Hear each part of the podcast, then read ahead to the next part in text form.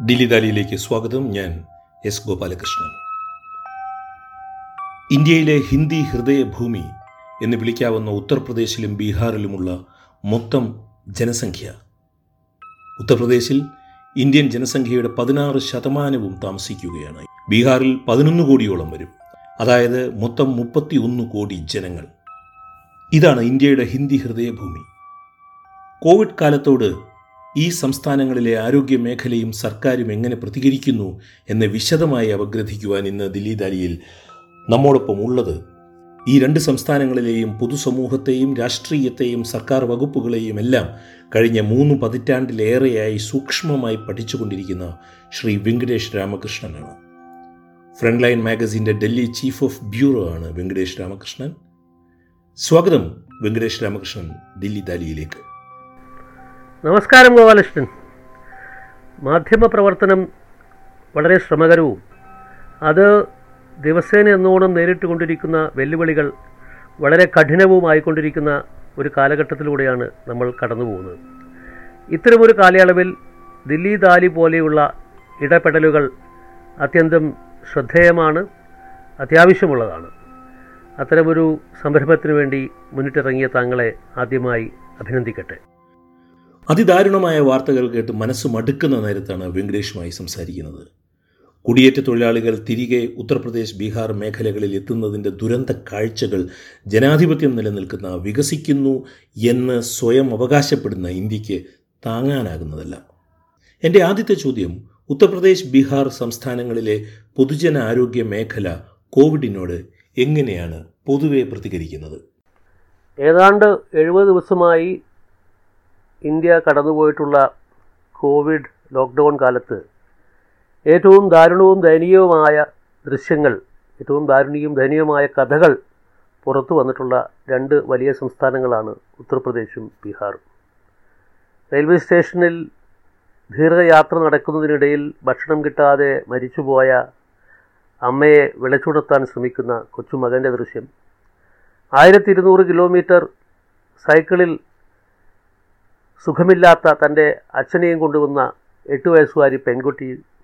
ഇവരെല്ലാം ഈ ഹിന്ദി ഹൃദയഭൂമി എന്ന് വിളിക്കുന്ന ഈ പ്രദേശങ്ങളിൽ നിന്നാണ് നമ്മുടെ മുമ്പിലേക്ക് എത്തിയത്.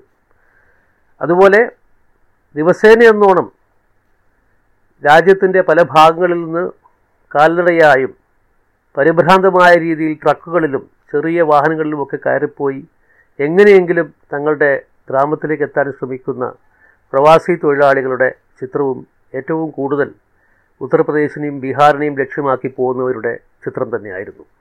പക്ഷേ ഈ ഒരു അവസ്ഥ അത് ഈ പ്രദേശത്ത് ഇങ്ങനെ കടന്നു വന്നതിനെ പറ്റി അല്ലെങ്കിൽ ഇതിന്റെ കോവിഡ് പോലെയുള്ള ഒരു വലിയ ആരോഗ്യ പ്രതിസന്ധിയെ കൈകാര്യം ചെയ്യാൻ ഇന്ത്യയിലെ ഈ രണ്ട് വലിയ സംസ്ഥാനങ്ങൾ സജ്ജമല്ലാതിരി അല്ലാതായിരിക്കുന്നതിന്റെ കാരണങ്ങൾ അന്വേഷിച്ച് നമ്മൾ വളരെ കൂടുതൽ പോകേണ്ട കാര്യമൊന്നുമില്ല. വളരെ ലളിതമായി ഇന്ത്യൻ പാർലമെന്റ് അടക്കം പറയപ്പെട്ടിട്ടുള്ള കണക്കുകളുടെ അടിസ്ഥാനത്തിൽ തന്നെ നമുക്ക് ഇത് വ്യക്തമായി മനസ്സിലാക്കാൻ കഴിയാവുന്നതാണ്. രണ്ടായിരത്തി പത്തൊമ്പത് നവംബർ മാസത്ത് കേന്ദ്ര ആരോഗ്യ മന്ത്രാലയം അവതരിപ്പിച്ച കണക്കുകൾ അതായത് നവംബർ രണ്ടായിരത്തി പത്തൊമ്പത് എന്ന് പറയുമ്പോൾ ചൈനയിലെ വുഹാനിൽ കോവിഡിനെ പറ്റിയിട്ടുള്ള വിവരങ്ങൾ പുറത്തു വന്നുകൊണ്ടിരിക്കുന്ന അതേ സാഹചര്യ സമയത്ത് ഉത്തർപ്രദേശിലെ ആരോഗ്യ സംവിധാനത്തെപ്പറ്റി കേന്ദ്ര ആഭ്യന്തര ആരോഗ്യ മന്ത്രാലയം പുറത്തുവിട്ടിട്ടുള്ള ഒരു ചെറിയ കണക്കുണ്ട്. അതായത് പ്രൈമറി ഹെൽത്ത് സെന്റേഴ്സ് ജനസംഖ്യയുടെ ആനുപാതികമായിട്ട് ഉണ്ടാവേണ്ട തരത്തിലുള്ള പ്രൈമറി ഹെൽത്ത് സെന്റേഴ്സോ പ്രാഥമിക ആരോഗ്യ കേന്ദ്രങ്ങളോ താലൂക്ക് ഹെൽത്ത് സെന്റേഴ്സോ ഇല്ലാത്ത അത് വേണ്ട വേണ്ട രീതിയിലുള്ള അനുപാതത്തിൽ ഇല്ലാത്ത ഒരു സംസ്ഥാനമാണ് ഉത്തർപ്രദേശ് എന്ന് ഈ പഠന റിപ്പോർട്ട് വളരെ കൃത്യമായി കാണിക്കുന്നുണ്ടായി അതായത് ആവശ്യമുള്ള അതായത് ജനസംഖ്യയുടെ അനുപാതത്തിൽ ആവശ്യമുള്ള പ്രാഥമിക ആരോഗ്യ കേന്ദ്രങ്ങളുടെ ഏതാണ്ട് എഴുപത്തി മൂന്ന് ശതമാനം മാത്രമാണ് ഉത്തർപ്രദേശിലുള്ളത് എന്നാണ് കണക്ക്. ബീഹാറിൽ അത്ര മോശമല്ലെങ്കിലും ബീഹാറിലും ഏതാണ്ട് അറുപത് ശതമാനത്തിൽ അറുപത് ശതമാനത്തിൽ കൂടുതൽ മാത്രമേ ഉള്ളൂ. ഏതാണ്ട് മുപ്പത്തി അഞ്ച് ശതമാനത്തോളം ഡെഫിസിറ്റ് ഉണ്ട് എന്നാണ് കണക്കാക്കുന്നത്. ഡോക്ടർമാരുടെ കുറവാണ് ഈ പ്രാഥമിക ആരോഗ്യ കേന്ദ്രങ്ങളുടെ പ്രവർത്തനത്തിലെ നിലവിലുള്ള പ്രാഥമിക ആരോഗ്യ കേന്ദ്രങ്ങളിൽ പോലുമുള്ള ഏറ്റവും പ്രധാനപ്പെട്ട പ്രശ്നം അവിടുത്തെ ഡോക്ടർമാരുടെ എണ്ണത്തിലുള്ള കുറവാണ്. അതാണ്ട് ഏതാണ്ട് മൂവായിരത്തി എഴുന്നൂറ് ഡോക്ടർമാർ ഉണ്ടാവേണ്ട ഈ നിലവിലുള്ള പ്രാഥമിക ആരോഗ്യ കേന്ദ്രങ്ങളിൽ തൊള്ളായിരത്തി നാൽപ്പത്തി രണ്ട് ആരോഗ്യ കേന്ദ്രങ്ങളിലായി ഏതാണ്ട് മൂവായിരത്തി എഴുന്നൂറോളം ഡോക്ടർമാരുണ്ടാവേണ്ട സ്ഥലത്ത് ഏതാണ്ട് രണ്ടായിരത്തി ഇരുന്നൂറ് ഡോക്ടർമാരുടെ കുറവ് അതായത് ഏതാണ്ട് രണ്ടായിരത്തി നാനൂറ് ഡോക്ടർമാർ മാത്രമാണ് ഈ പബ്ലിക് ഹെൽത്ത് സെന്റേഴ്സിൽ പ്രവർത്തിക്കുന്നത് എന്നാണ് ആരോഗ്യ മന്ത്രാലയത്തിന്റെ കണക്ക്. എന്ന് മാത്രമല്ല ഏതാണ്ട് മൂന്നിൽ രണ്ട് പ്രാഥമിക ആരോഗ്യ കേന്ദ്രങ്ങളും താലൂക്ക് ആരോഗ്യ കേന്ദ്രങ്ങളും ആവശ്യമായത്ര വെള്ളമോ വൈദ്യുതിയോ ഇല്ലാതെയാണ് പ്രവർത്തിക്കുന്നത് എന്നും ഈ നവംബർ രണ്ടായിരത്തി പത്തൊമ്പതിലെ പുറത്തുവിട്ട ആരോഗ്യ മന്ത്രാലയത്തിന്റെ റിപ്പോർട്ട് സൂചിപ്പിക്കുന്നുണ്ട്.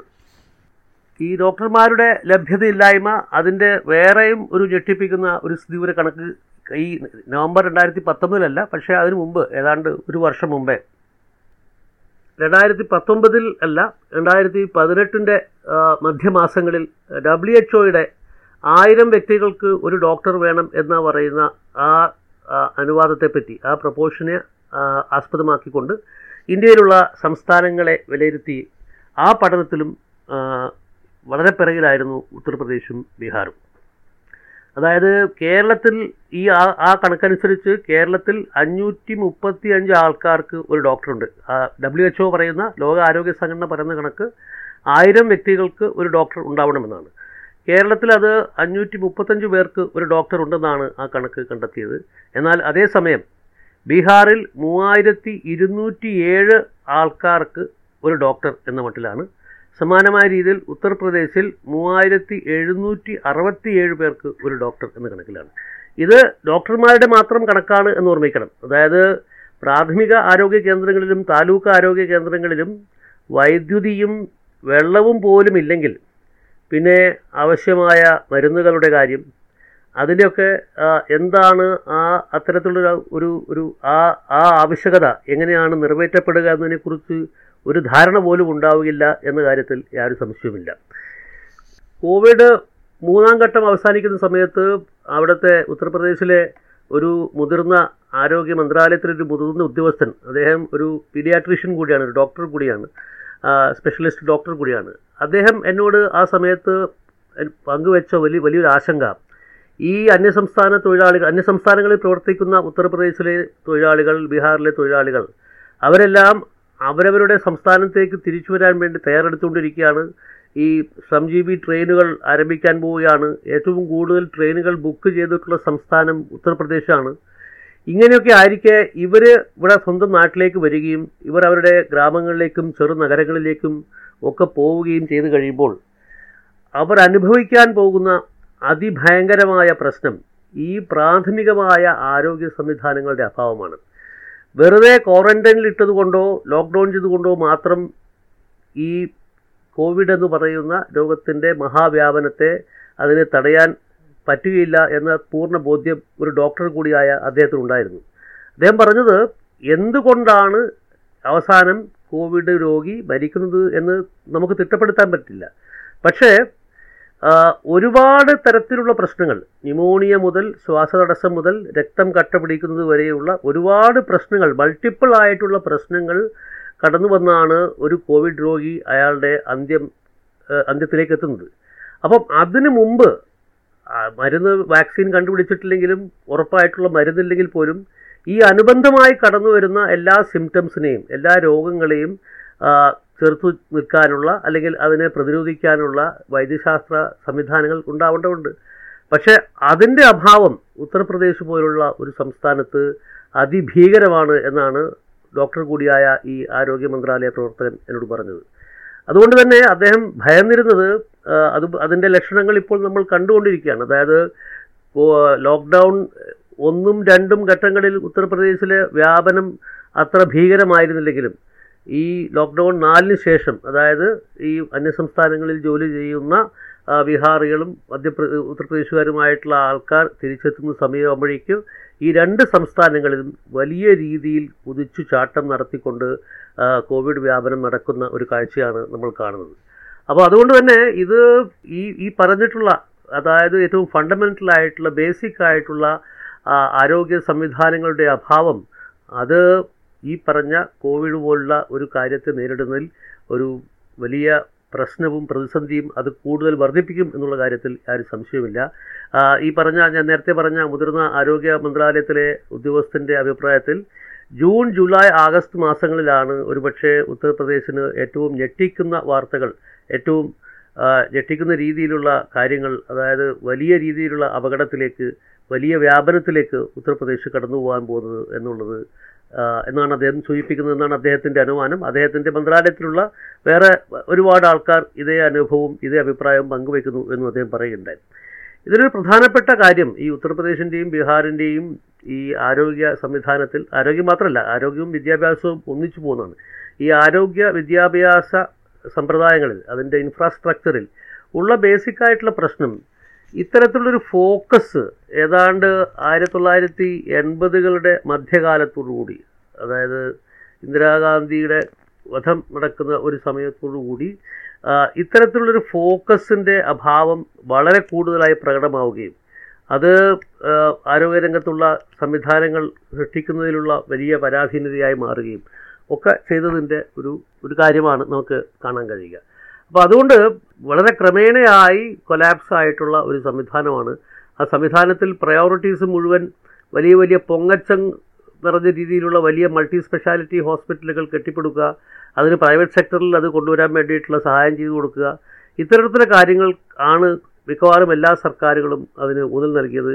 തിരിച്ച് ഗ്രാമങ്ങളിൽ ഏറ്റവും ബേസിക് ആയിട്ടുള്ള ആവശ്യമായിട്ടുള്ള ആരോഗ്യ സംവിധാനങ്ങളോ വിദ്യാഭ്യാസ വ്യാപനത്തിലുള്ള സംവിധാനങ്ങളോ ഉണ്ടാക്കാൻ വേണ്ടി സാധിച്ചില്ല എന്നുള്ളതാണ് ഒരു വലിയ പരാതിയായും ഒരു വലിയ പരിമിതിയായും ഇന്ന് നിലനിൽക്കുന്നത്. ഞെട്ടിപ്പിക്കുന്ന കണക്കുകളാണ് വെങ്കടേഷ് നൽകിക്കൊണ്ടിരിക്കുന്നത്. ജൂൺ മാസം ഇതാ മുന്നിൽ വന്ന് നിൽക്കുന്നു. ഭയം തോന്നുന്നു അടുത്ത മൂന്ന് മാസങ്ങളെക്കുറിച്ച് ഓർക്കുമ്പോൾ തന്നെ. ജൂലൈ ആകുമ്പോൾ മഴ കൂടിയെത്തും. ഈ രണ്ട് സംസ്ഥാനങ്ങളിലെയും പാവപ്പെട്ടവരെ സഹായിക്കുവാനുള്ള സംവിധാനങ്ങൾ ഏകോപനത്തോടെ പ്രവർത്തിക്കുന്നുണ്ടോ? നേരത്തെ സൂചിപ്പിച്ച ഇൻഫ്രാസ്ട്രക്ചർ ഇഷ്യൂസ് അതായത് മെഡിക്കൽ എഡ്യൂക്കേഷൻ ഇൻഫ്രാസ്ട്രക്ചറിന്റെ ആ ഫണ്ടമെന്റൽ ആയിട്ടുള്ള വലിയ കുറവ്. അതിന്റെ തുടർച്ച തന്നെയാണ് ഈ പറഞ്ഞിട്ടുള്ള ബ്രോഡർ ഇൻഫ്രാസ്ട്രക്ചർ ഇഷ്യൂസിന്റെ കാര്യത്തിലുമുള്ളത്. അതായത് പാവപ്പെട്ട ആൾക്കാരെ പാർശ്വവൽക്കരിക്കപ്പെട്ട ആൾക്കാരെ അവർക്ക് വേണ്ടി സവിശേഷമായ ക്ഷേമ പദ്ധതികൾ ഉണ്ടോ എന്ന് ചോദ്യം ചോദിച്ചു കഴിഞ്ഞാൽ ഇതിൽ പലതും കടലാസിൽ മാത്രമാണുള്ളത്. ഈ ഏതായാലും കേരളം പോലുള്ള ഒരു സംസ്ഥാനത്തേതുപോലെ സമഗ്രമായിട്ടുള്ള ഒരു പദ്ധതി ഉത്തർപ്രദേശിലില്ല. തീർച്ചയായിട്ടും ബീഹാറിൽ ഈ പഞ്ചായത്ത് രാജ് സമ്പ്രദായം ശക്തിപ്പെടുത്തുന്നതിന് വേണ്ടി നിതീഷ് കുമാറിന്റെ സർക്കാർ കഴിഞ്ഞ ഏതാണ്ട് ഒരു ദശാബ്ദത്തോളമായി നടത്തിക്കൊണ്ടിരിക്കുന്ന പലതരം പ്രവർത്തനങ്ങൾ. പ്രത്യേകിച്ചും സ്ത്രീ ശാക്തീകരണം അടക്കമുള്ള പ്രവർത്തനങ്ങൾ കാരണം അവിടെ കുറച്ചു മാറ്റം ഉണ്ടായിട്ടുണ്ട് ഇത്തരം കാര്യങ്ങളിൽ. പക്ഷേ എങ്കിലും ഈ ശുദ്ധജലം കുടിക്കാനുള്ള ജലം അതുപോലെ ആരോഗ്യം പിന്നെ പരിസര ശുചീകരണം. ഇത്തരം കാര്യങ്ങളിലൊക്കെ പലതരത്തിലുള്ള ഡെവലപ്മെന്റൽ ഏജൻസീസ് നടത്തിയിട്ടുള്ള അവരുടെ സർവേയിൽ അവരുടെ വിലയിരുത്തലിൽ അവർ ഈ രണ്ട് സംസ്ഥാനങ്ങളെയും ഈ പഴയ ഭീമാരു അവസ്ഥയിൽ നിന്ന് വലിയ രീതിയിലൊന്നും മാറാത്ത സംസ്ഥാനങ്ങളായിട്ട് തന്നെയാണ് കാണുന്നത്. കഴിഞ്ഞ വർഷം നവംബറിൽ തന്നെ നമ്മുടെ വീണ്ടും നമ്മുടെ കേന്ദ്ര മന്ത്രാലയത്തിലെ വിവിധ മന്ത്രാലയങ്ങളുടെ വിവിധ ഡിപ്പാർട്ട്മെന്റുകളുടെ സംയോജിതമായ പ്രവർത്തനത്തിന്റെ ഭാഗമായി അവർ കണ്ടെത്തിയിട്ടുള്ള ചില കാര്യങ്ങൾ. അതും ഈ ഉത്തർപ്രദേശിനെയും ബീഹാറിനെയും സംബന്ധിച്ചിടത്തോളം വളരെ ശ്രദ്ധേയമാണ്. അതായത് ഉത്തർപ്രദേശിൽ ഏതാണ്ട് മൂന്ന് ശതമാനത്തോളം ജനങ്ങൾ അവർ ട്യൂബ്വെല്ലിനെ ആശ്രയിച്ചാണ് കുടിവെള്ളം എടുക്കുന്നത്. സമാനമായ രീതിയിൽ ബീഹാറിൽ ഏതാണ്ട് ആറ് പോയിന്റ് ഒന്ന് ശതമാനം ആൾക്കാർ ട്യൂബ്വെല്ലിനെ ആശ്രയിച്ചാണ് വെള്ളമെടുക്കുന്നത് അവർക്ക് ഈ രണ്ട് സംസ്ഥാനങ്ങളിലും സർക്കാരിന്റെ നിയന്ത്രണത്തിലുള്ള കുടിവെള്ള പദ്ധതിയിലൂടെ ശുദ്ധജലം ലഭിക്കുന്നത് ഉത്തർപ്രദേശിൽ കേവലം ഒന്നേ പോയിന്റ് ഏഴ് ശതമാനം കുടുംബങ്ങൾക്ക് മാത്രമാണ് അത് ലഭിക്കുന്നത്. ബീഹാറിൽ അത് മൂന്ന് പോയിന്റ് എട്ട് ശതമാനം. ഞാൻ നേരത്തെ പറഞ്ഞിട്ടുള്ള ഈ പഞ്ചായത്തി രാജിന്റെ ഒരു ചില ഒരു പക്ഷേ ഇടപെടൽ കൊണ്ടായിരിക്കാം. പഞ്ചായത്തി രാജ് സംവിധാനത്തിൽ വന്നിട്ടുള്ള പരിഷ്കാരങ്ങളുടെ ഒക്കെ ഭാഗമായിട്ടായിരിക്കാം. അവിടെ ഏതാണ്ട് മൂന്ന് പോയിന്റ് എട്ട് ശതമാനം ആൾക്കാർക്ക് കുടിവെള്ളം കിട്ടുന്നുണ്ട്. അപ്പോൾ ഇങ്ങനെ ഒരു സാഹചര്യത്തിൽ ഇപ്പം ഇത് ഇതൊക്കെ സ്വാഭാവികമായ രീതിയിൽ കാര്യങ്ങളൊക്കെ നടന്നുകൊണ്ടിരിക്കുന്ന ഒരു സാഹചര്യത്തിൽ ഉള്ള കണക്കാണ് നമ്മൾ പറയുന്നത്. പക്ഷേ കോവിഡ് പോലെ പ്രത്യേകിച്ചും മാർച്ച് മാസം മുതൽ കോവിഡ് പോലെ കുടിവെള്ള പദ്ധതികളുടെ പ്രവർത്തനം അതുപോലെ അതിലേക്ക് എത്തുന്ന ഉദ്യോഗസ്ഥരുടെ ആക്സസ് അവിടെ വർക്ക് ചെയ്യുന്ന എഞ്ചിനീയർമാരുടെയും മറ്റ് തൊഴിലാളികളുടെയും ആക്സസ് ഇതെല്ലാം വളരെ വലിയ രീതിയിൽ മാറി മറഞ്ഞുകൊണ്ടിരിക്കുന്ന ഒരു സാഹചര്യത്തിൽ എങ്ങനെയാണ് ഈ പറഞ്ഞ രീതിയിലുള്ള ബേസിക് ആയിട്ടുള്ള താങ്കൾ സൂചിപ്പിച്ചിട്ടുള്ള തരത്തിലുള്ള പ്രാഥമികമായിട്ടുള്ള പാവപ്പെട്ട ജനങ്ങൾക്ക് ദരിദ്രർക്ക് അവർക്ക് ഏറ്റവും ആവശ്യം ആവശ്യമായ കുടിവെള്ളം പോലെയുള്ള കാര്യങ്ങൾ അവർക്ക് ആവശ്യമായ പരിസര ശുചീകരണത്തിന് ആവശ്യമായിട്ടുള്ള കാര്യങ്ങൾ ഇതിന്റെ എല്ലാം സപ്ലൈ എത്രമാത്രം വ്യാപകമായ രീതിയിൽ എത്രമാത്രം വേണ്ട രീതിയിൽ നടക്കുന്നുണ്ട് എന്നതിനെപ്പറ്റി വലിയ സംശയങ്ങളുണ്ടെന്നാണ് ഉത്തർപ്രദേശിൽ നിന്ന് പല നഗര ഗ്രാമങ്ങളിൽ സഞ്ചരിച്ച് റിപ്പോർട്ട് ചെയ്യുന്ന എന്റെ പല സഹപ്രവർത്തകരും പറയുന്നത്. പക്ഷേ ഇപ്പോൾ ഈ ഇൻഫർമേഷൻ ആക്സസിനുള്ള ഒരു വലിയ പ്രശ്നമുണ്ട്. അതായത് വേണ്ട രീതിയിലുള്ള ഇൻഫർമേഷൻ ആക്സസ് ചെയ്യാൻ വേണ്ടി വേണ്ട ആവശ്യമായ മൂവ്മെന്റുകൾ നടക്കാത്ത ഒരു സാഹചര്യമുണ്ട്. ഈ പഴയ കണക്കുകളുടെ പശ്ചാത്തലത്തിൽ പരിശോധിക്കുമ്പോൾ അതിൽ ഒരു പത്ത് ശതമാനം പോലും പത്ത് ശതമാനത്തിൽ കൂടുതൽ ഇടിണ്ട ഇടിവുണ്ടായി എന്ന് വേണം നമ്മൾ പ്രതീക്ഷിക്കാൻ. ഒരു പത്ത് ശതമാനം ഇടിവ് പോലും ഉണ്ടായാലും അത് ഉണ്ടാക്കാവുന്ന പ്രത്യാഘാതങ്ങൾ വളരെ വലുതായിരിക്കും എന്ന കാര്യത്തിൽ യാതൊരു സംശയവുമില്ല. എന്റെ അടുത്ത ചോദ്യം ഉത്തർപ്രദേശ് ബീഹാർ എന്നീ സംസ്ഥാനങ്ങളിൽ അടിസ്ഥാന സൗകര്യങ്ങളുടെ വിതരണത്തെക്കുറിച്ചാണ്. എന്താണ് അവസ്ഥ? ഇത് ഈ പല ഇപ്പോഴത്തെ മൊബൈൽ ഫോണിന്റെ വ്യാപനം കാരണം ഒരുപാട് രോഗികൾ അവരോട് നിൽക്കുന്ന ആൾക്കാരൊക്കെ ആശുപത്രികളിൽ നിന്നും പബ്ലിക് ഹെൽത്ത് സെന്റേഴ്സിൽ നിന്നും എല്ലാമുള്ള വീഡിയോകൾ നിരന്തരമായി സാമൂഹിക മാധ്യമങ്ങളിലൂടെ പോസ്റ്റ് ചെയ്യുന്ന ഒരു അവസ്ഥ ഉത്തർപ്രദേശിലും ബീഹാറിലും രണ്ട് സംസ്ഥാനങ്ങളിലുമുണ്ട്. ഈ രണ്ട് സംസ്ഥാനങ്ങളിൽ നിന്നും വന്നിട്ടുള്ള ഒരു ബഹു വലിയൊരു ശതമാനം വീഡിയോകൾ അതുപോലെ തന്നെ പ്രാദേശിക ലേഖകന്മാർ ഒക്കെ എടുത്തിട്ടുള്ള വീഡിയോകളിലൊക്കെ ഈ ഞാൻ നേരത്തെ പറഞ്ഞ രീതിയിലുള്ള ഈ ബേസിക് ഇൻഫ്രാസ്ട്രക്ചറിന്റെ അഭാവം അത് എങ്ങനെ പാവപ്പെട്ട ദരിദ്രരുടെ ജീവിതത്തെ നെഗറ്റീവായി ബാധിക്കുന്നു എന്നതിന്റെ ഏറ്റവും വലിയ തെളിവായിട്ട് ഈ പല വീഡിയോകളും പുറത്തു വന്നിട്ടുണ്ട്. ഇത് ഇത് ഈ ബേസിക് ഹൈജീന്റെ കാര്യത്തിൽ മാത്രമല്ല ഇപ്പം ക്രിട്ടിക്കലായിട്ടുള്ള ഈ കോവിഡിനെ കൈകാര്യം ചെയ്യാൻ വേണ്ടിയുള്ള ക്രിട്ടിക്കലായിട്ടുള്ള ഉപകരണങ്ങൾ അതായത് വെന്റിലേറ്റേഴ്സ് പോലെയുള്ള ഉപകരണങ്ങളുടെ ഒക്കെ ഒരു അവസ്ഥ എടുത്ത് പരിശോധിച്ച് കഴിഞ്ഞാൽ അതിലും ഈ സമാനമായ രീതിയിലുള്ള വലിയ കുറവുകൾ കൊണ്ടുള്ള പ്രശ്നങ്ങളുണ്ട് എന്നുള്ളതാണ് വസ്തുത. തീവണ്ടികൾ ഇന്ത്യയിലെ മറ്റ് സംസ്ഥാനങ്ങളിൽ നിന്നും ഉത്തർപ്രദേശ് ബീഹാർ എന്നീ സംസ്ഥാനങ്ങളിലേക്ക് ഓടി തുടങ്ങിയിരിക്കുന്നു. കാൽനടയായും ട്രക്കുകളിലും പതിനായിരങ്ങൾ വേറെയും എത്തിക്കൊണ്ടിരിക്കുന്നു. മടങ്ങി വരുന്ന കുടിയേറ്റ തൊഴിലാളികൾ നേരിടുന്ന പ്രശ്നങ്ങൾ എന്തൊക്കെയാണ്? അന്യ സംസ്ഥാനത്ത് നിന്ന് തിരിച്ചു വരുന്ന തൊഴിലാളികളുടെ കാര്യത്തിൽ സമീപനത്തിന്റെ കാര്യത്തിൽ ചുരുങ്ങിയത് പ്രഖ്യാപനങ്ങളുടെ കാര്യത്തിലെങ്കിലും ഉത്തർപ്രദേശും ബീഹാറും തമ്മിൽ വലിയ അന്തരമുണ്ട് എന്ന് തന്നെ പറയണം. അതായത് ഉത്തർപ്രദേശിൽ പ്രസ്താവനകളുടെ തലത്തിലെങ്കിലും അതായത് ഉത്തർപ്രദേശിൽ മുഖ്യമന്ത്രി വല്ലപ്പോഴൊക്കെ പത്ര പത്രസമ്മേളനം നടത്തി പത്രപ്രവർത്തകരെ കാണും. അവിടുത്തെ additional chief secretary home secretary കൂടിയായിട്ടുള്ള അദ്ദേഹം അദ്ദേഹം മിക്കവാറും എല്ലാ ദിവസവും അദ്ദേഹവും ആരോഗ്യ സെക്രട്ടറിയും കൂടെ പത്രങ്ങളെ കണ്ട് കാര്യങ്ങൾ ബ്രീഫ് ചെയ്യുന്നു. അപ്പം ഇക്കാര്യത്തിൽ മുഖ്യമന്ത്രി തന്നെ പരസ്യമായി പ്രഖ്യാപിച്ചിട്ടുള്ള ഒരു കാര്യം അതായത് മുഖ്യമന്ത്രി യോഗി ആദിത്യനാഥ് തന്നെ പരസ്യമായി പ്രഖ്യാപിച്ചിട്ടുള്ള ഒരു കാര്യം എല്ലാ അന്യ സംസ്ഥാനത്ത് പ്രവർത്തിക്കുന്ന എല്ലാ ഉത്തർപ്രദേശുകാരെയും തിരിച്ചു കൊണ്ടുവരാനുള്ള പ്രവർത്തനം അദ്ദേഹം നടത്തും എന്ന് അദ്ദേഹം തുടക്കം മുതൽ തന്നെ നിരന്തരമായി പ്രഖ്യാപിക്കുകയും അതിന് വേണ്ട നടപടികൾ എടുത്തോ എന്ന് ചോദിച്ചാൽ അത് നടത്തു എടുത്തി എന്ന രീതി എടുത്തു എന്ന രീതിയിൽ അവർ സ്വയം അഭിനന്ദിച്ചുകൊണ്ടുള്ള പത്ര- പത്രസമ്മേളനങ്ങളാണ് ദിവസം നടത്തിക്കൊണ്ടിരുന്നത്. പക്ഷേ ലോക്ക്ഡൗൺ മൂന്ന് കഴിയാറാകുമ്പോഴേക്ക് ഈ അന്യസംസ്ഥാനത്തുള്ള ഉത്തർപ്രദേശിലെ തൊഴിലാളികൾ ഉത്തർപ്രദേശുകാരായ തൊഴിലാളികൾ അവർ കൂടുതൽ കൂടുതൽ പരിഭ്രാന്തരാവുകയും ഇനിയും ലോക്ക്ഡൗൺ നീണ്ടുപോകാനുള്ള സാഹചര്യമാണ് കാണുന്നത് വരുന്നത് എന്ന് മനസ്സിലാവുകയും അവർ കിട്ടുന്ന വാഹനങ്ങളിലൊക്കെ അതായത് ട്രക്കുകളിലും ചെറിയ ടെമ്പോകളിലുമൊക്കെ എങ്ങനെയെങ്കിലും ഇടിച്ചു കയറി അവർ ഈ മഹാരാഷ്ട്രയിൽ നിന്നും കർണാടകത്തിൽ നിന്നും ആന്ധ്രാപ്രദേശിൽ നിന്നും തെലങ്കാനയിൽ നിന്നും ഒക്കെ അവർ പരിഭ്രാന്തരായിട്ട് ഇങ്ങനെ തിരിച്ചു വരാൻ വേണ്ടി ശ്രമിക്കുന്നതിന്റെ ദൃശ്യങ്ങൾ വരികയും അങ്ങനെ തിരിച്ചു വരുന്നതിനിടയിൽ അവരിൽ ചിലർക്ക് അവർ സഞ്ചരിച്ച വാഹ വാഹനങ്ങളിൽ അപകടം ഉണ്ടാവുകയും അവർ സഞ്ചരിച്ച ടൂ വീലറുകളെ ട്രക്കുകൾ ഇടിച്ചു മലർത്തി അവർ കൊല്ലപ്പെടുകയും സൈക്കിളിൽ വന്ന ആൾക്കാരെ ഇതുപോലെ രീതിയിൽ മറ്റു വലിയ വാഹനങ്ങളൊന്നും ഇടിച്ചു കൊല്ലപ്പെടുകയും ചെയ്തു. അങ്ങനെ ഒരു മരണങ്ങളുടെ ഒരു ശൃംഖല ലോക്ക്ഡൗൺ മൂന്ന് അവസാനിക്കുന്നതിന് തൊട്ട് മുമ്പ് ഉണ്ടാവുകയും അത് ലോക്ക്ഡൗൺ നാലിന്റെ കാലത്ത് കൂടുതൽ തുടരുകയും ചെയ്തപ്പോൾ ഉത്തർപ്രദേശിലെ ഈ മുഖ്യമന്ത്രിയും അദ്ദേഹത്തിന്റെ അടുത്ത സീനിയർ ഉദ്യോഗസ്ഥന്മാരുമെല്ലാം സ്വന്തം പുറത്ത് തട്ടിക്കൊണ്ട് സ്വയം അനുമോദിച്ചുകൊണ്ട് നടത്തിക്കൊണ്ടിരുന്ന ഈ പ്രസ്താവനകളെല്ലാം വളരെ ബാലിശമാണെന്നും പൊള്ളയാണെന്നും തെളിയിക്കാനുണ്ടായത്. പക്ഷേ ബീഹാറിൽ നിതീഷ് കുമാറിന്റെ സർക്കാർ അത് ഒരുപാട് ജനക്ഷേമകരമായ പ്രവർത്തനങ്ങൾക്ക് ഒരു കാലത്ത് പേരുകേട്ട സർക്കാരായിരുന്നു. കഴിഞ്ഞ ഒരു വർഷമായി അതിന്റെ പ്രവർത്തനങ്ങളെക്കുറിച്ച് വലിയ രീതിയിലുള്ള ആക്ഷേപങ്ങൾ പൊതുവെ കേട്ടുവരുന്നുണ്ട് പല കാരണങ്ങൾ കൊണ്ട് മുഖ്യമന്ത്രിയുടെ നേതൃത്വ സിദ്ധിക്ക് തന്നെ എന്തെങ്കിലും പ്രശ്നമുണ്ടോ എന്നൊക്കെയുള്ള ചോദ്യങ്ങൾ അവിടെ പല തരത്തിൽ പല കാരണങ്ങളാൽ ചോദിക്കപ്പെടുന്നുണ്ട്. പക്ഷെ എന്തായാലും ഈ അന്യസംസ്ഥാനത്ത് പ്രവർത്തിക്കുന്ന ബീഹാറുകാർ തിരിച്ചു വരേണ്ട കാര്യമില്ല എന്ന ഒരു വലിയ പ്രഖ്യാപനമാണ് നിതീഷ് കുമാറിന്റെ ഭാഗത്തുനിന്ന് ലോക്ക്ഡൗൺ ഒന്നിന്റെ സമയത്തുണ്ടായത്. അത് തന്നെ വലിയ പ്രശ്നം ഉണ്ടാക്കി പിന്നീട് ഈ ഡൽഹിയിലൊക്കെ ഉള്ള ബീഹാറികളായിട്ടുള്ള തൊഴിലാളികൾ അവർ കൂട്ടം കൂടി താമസിക്കുന്ന സ്ഥലങ്ങളിൽ നിന്നുള്ള റിപ്പോർട്ടുകൾ എടുത്ത് പരിശോധിച്ചു കഴിഞ്ഞാൽ അത്യന്തം പരിതാപകരവും ഭീകരവുമായൊരവസ്ഥയാണ്. അതായത് നൂറ് തവണ നൂറ്റി ഇരുപത്തഞ്ച് തവണയൊക്കെ വിളിച്ചാലാണ് ഈ അന്യസംസ്ഥാനത്ത് നിന്ന് വരുന്ന ബീഹാറികളായ തൊഴിലാളികളെ നാട്ടിലേക്ക് കൊണ്ടുപോകാൻ വേണ്ടിയുള്ള ഓഫീസിലെ ഫോൺ ഒന്ന് എടുക്കപ്പെടുക. ഇത് ഞാൻ നേരിട്ട് ഈ ബിഹാറികളായ തൊഴിലാളികളുടെ അവർ തിങ്ങിപ്പാർക്കുന്ന ഒന്ന് രണ്ട് പ്രദേശങ്ങളിൽ പോയി സംസാരിച്ചതിന്റെ അടിസ്ഥാനത്തിൽ കിട്ടിയിട്ടുള്ള വിവരമാണ്. അതായത് നൂറ് പ്രാവശ്യം നൂറ്റി ഇരുപത്തഞ്ച് പ്രാവശ്യമൊക്കെയാണ് ഫോൺ വിളിക്കേണ്ടത്. എന്നിട്ടാണ് അവർ ഫോൺ എടുക്കുന്നത്. ഫോൺ എടുത്തിട്ട് ഈ പറഞ്ഞിട്ടുള്ള അവരുടെ അവർക്ക് തിരിച്ചു പോകാനുള്ള ആഗ്രഹം രജിസ്റ്റർ ചെയ്ത് കഴിഞ്ഞാൽ പിന്നീട് വീണ്ടും മൂന്നും നാലും ആഴ്ചകൾ കഴിഞ്ഞിട്ടൊക്കെയാണ് അവർക്കൊരു മറുപടി കിട്ടുന്നത്. പല ആൾക്കാരും ഇത്തരത്തിലുള്ള ഈ വലിയ ശ്രമങ്ങൾ നടത്തി പരാജയപ്പെട്ട് പിന്നീട് ഈ ഗവൺമെന്റിന്റെ സംവിധാനങ്ങൾക്കൊന്നും കാത്തു നിൽക്കാതെ തിരിച്ചു പോകാൻ കാൽനടയായി തിരിച്ചു പോകാൻ തയ്യാറായി പോകുന്ന ഒരു സാഹചര്യമാണ് ഈ ബീഹാറുകളായിട്ടുള്ള തൊഴിലാളികളുടെ ഭാഗത്തുള്ളത്.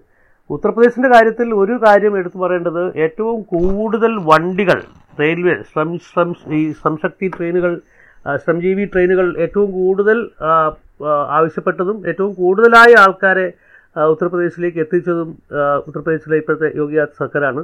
ഏതാണ്ട് ജൂൺ മെയ് മാസം അവസാനിക്കുമ്പോഴേക്ക് അവർ ഏതാണ്ട് പത്ത് ലക്ഷം ആൾക്കാരെ തിരിച്ച് ഉത്തർപ്രദേശിലേക്ക് എത്തിക്കും എത്തി- എത്തിക്കുമെന്നാണ് യോഗി ആദിത്യനാഥ് സർക്കാർ വാഗ്ദാനം ചെയ്തത്.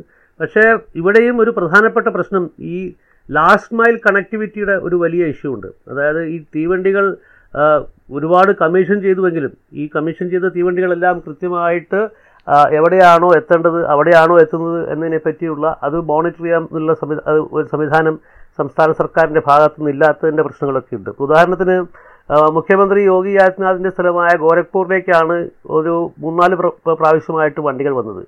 അതിൽ മൂന്നാമത്തെ തവണ വന്ന വണ്ടി അത് ഗോരഖ്പൂരിലേക്കല്ല പോയത് അത് നേരെ റൂർക്കരയിലേക്ക് പോകുന്ന ഒരു സാഹചര്യമാണ് ഉണ്ടായത്. അപ്പോൾ അങ്ങനെ ജനങ്ങളെ കഷ്ടപ്പെടുത്തുന്ന ഒരു പ്രശ്നമുണ്ട്. പിന്നെ ഈ വരുന്ന വഴിക്ക് ഭക്ഷണം കിട്ടുന്നില്ല പതിനെട്ട് മണിക്കൂറും ഇരുപത് മണിക്കൂറും ഒന്നും ഭക്ഷണവും വെള്ളവും കിട്ടാതെയാണ് ആൾക്കാർ കടന്നു വരുന്നത് എന്നൊക്കെയുള്ള വളരെ വലിയ പ്രശ്നങ്ങൾ ഉണ്ട്. അപ്പം അത്തരത്തിലുള്ള പ്രശ്നങ്ങളൊന്നും കൈകാര്യം ചെയ്യപ്പെടാതെ ആൾക്കാരെ കൊണ്ടുവരുന്നത് ഒരുതരം ഒരുതരം ഓവറോൾ പ്ലാനിങ്ങിന്റെ അഭാവമുണ്ട്.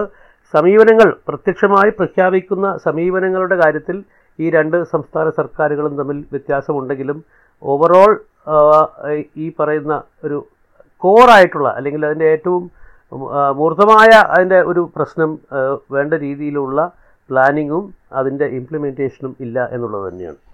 ഈ തിരിച്ചു വരുന്ന ആൾക്കാർക്ക് വേണ്ടിയും ഉത്തർപ്രദേശിലും ബീഹാറിലും തന്നെയുള്ള പാവങ്ങൾക്ക് വേണ്ടിയുമുള്ള ക്ഷേമപ്രവർത്തനങ്ങളുടെ കാര്യങ്ങളെക്കുറിച്ച് പറയുകയാണെങ്കിൽ അതും ഈ പറഞ്ഞ രീതിയിൽ മറ്റ് എല്ലാ ഇൻഫ്രാസ്ട്രക്ചറൽ ആയിട്ടുള്ള ഇഷ്യൂസിന്റെയും തുടർച്ചയായി അതും വളരെ പരിതാപകരമായ അവസ്ഥയിലാണ്. ശരിയാണ് ഒരുപാട് സംഘടനകൾ അതായത് ഇപ്പോൾ ഉത്തർപ്രദേശിലും ബീഹാറിലും രണ്ട് സംസ്ഥാനങ്ങളിലും രാഷ്ട്രീയ സ്വയം സേവക് സംഘ അടക്കമുള്ള ഡി വൈ എഫ് ഐ പോലുള്ള ചെറിയ സംഘടനകൾ തുടങ്ങി.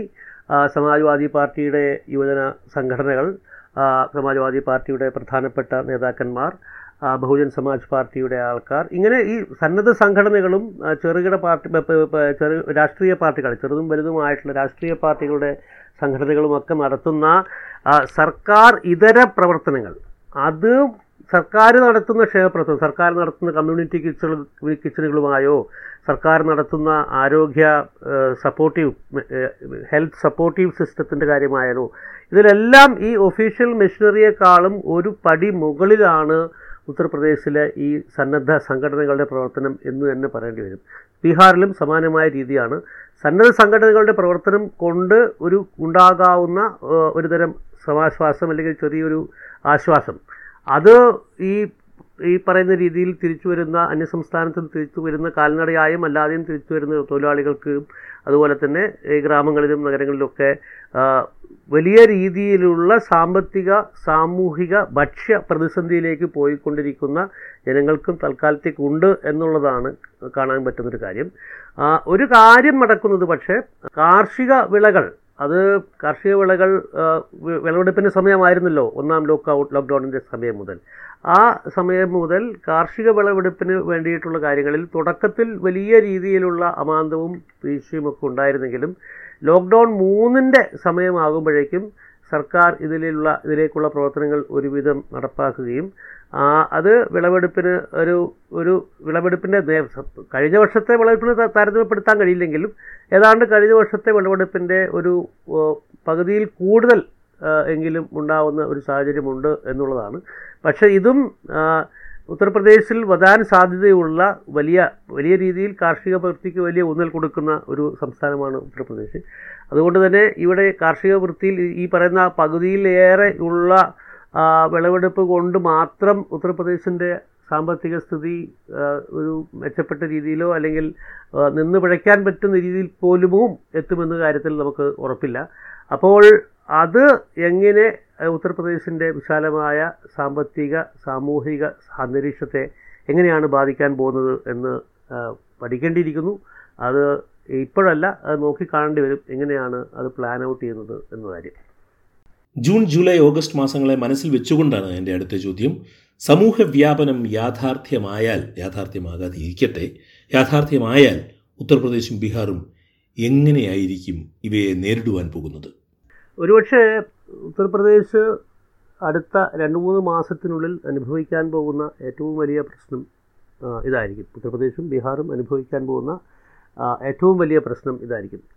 ഉത്തർപ്രദേശിന്റെ കാര്യത്തിൽ ഇത് വളരെ വളരെ രൂക്ഷമായ ഒരു അവസ്ഥയാണ്. അതായത് ഇരുപത്തിമൂന്ന് കോടി ജനങ്ങൾ ഉള്ള ഒരു സംസ്ഥാനത്ത് ദിവസേന ഇപ്പോൾ നടക്കുന്നത് നാലായിരം മുതൽ അയ്യായിരം വരെ സാമ്പിൾ ടെസ്റ്റുകൾ നടക്കുന്നു എന്നാണ് ഉത്തർപ്രദേശ് സർക്കാരിന്റെ അവകാശവാദം. പക്ഷേ ഇതിൽ തന്നെ പലപ്പോഴും എനിക്ക് വ്യക്തിപരമായിട്ട് അറിയാൻ കഴിഞ്ഞിട്ടുള്ളത് പല സ്ഥലത്തും ടെസ്റ്റിങ്ങുകൾ നിരുത്സാഹപ്പെടുത്തുന്ന ഒരു പ്രവണത അധികാരികളുടെ ഭാഗത്തു നിന്നുണ്ട് ഇപ്പോൾ ഉദാഹരണത്തിന് എന്റെ ഒരു സുഹൃത്ത് അദ്ദേഹം പശ്ചിമ ഉത്തർപ്രദേശിലെ ഒരു ജില്ലയിൽ അദ്ദേഹം സ്വയം ടെസ്റ്റിന് വിധേയനാവാൻ വേണ്ടി ചോദിച്ചപ്പോൾ അദ്ദേഹത്തിന് സിംറ്റംസ് ഒന്നുമില്ല. അതുകൊണ്ട് ജില്ലാ കളക്ടറുടെ അതായത് ഡിസ്ട്രിക്ട് മജിസ്ട്രേറ്റിന്റെ ഡി എന്റെ പ്രത്യേക പെർമിഷൻ ഉണ്ടെങ്കിൽ മാത്രമേ ടെസ്റ്റ് നടത്താൻ പറ്റുള്ളൂ എന്നുള്ള വിചിത്രമായ നിലപാടാണ് ആരോഗ്യ വകുപ്പ് ഉദ്യോഗസ്ഥർ സ്വീകരിച്ചത്.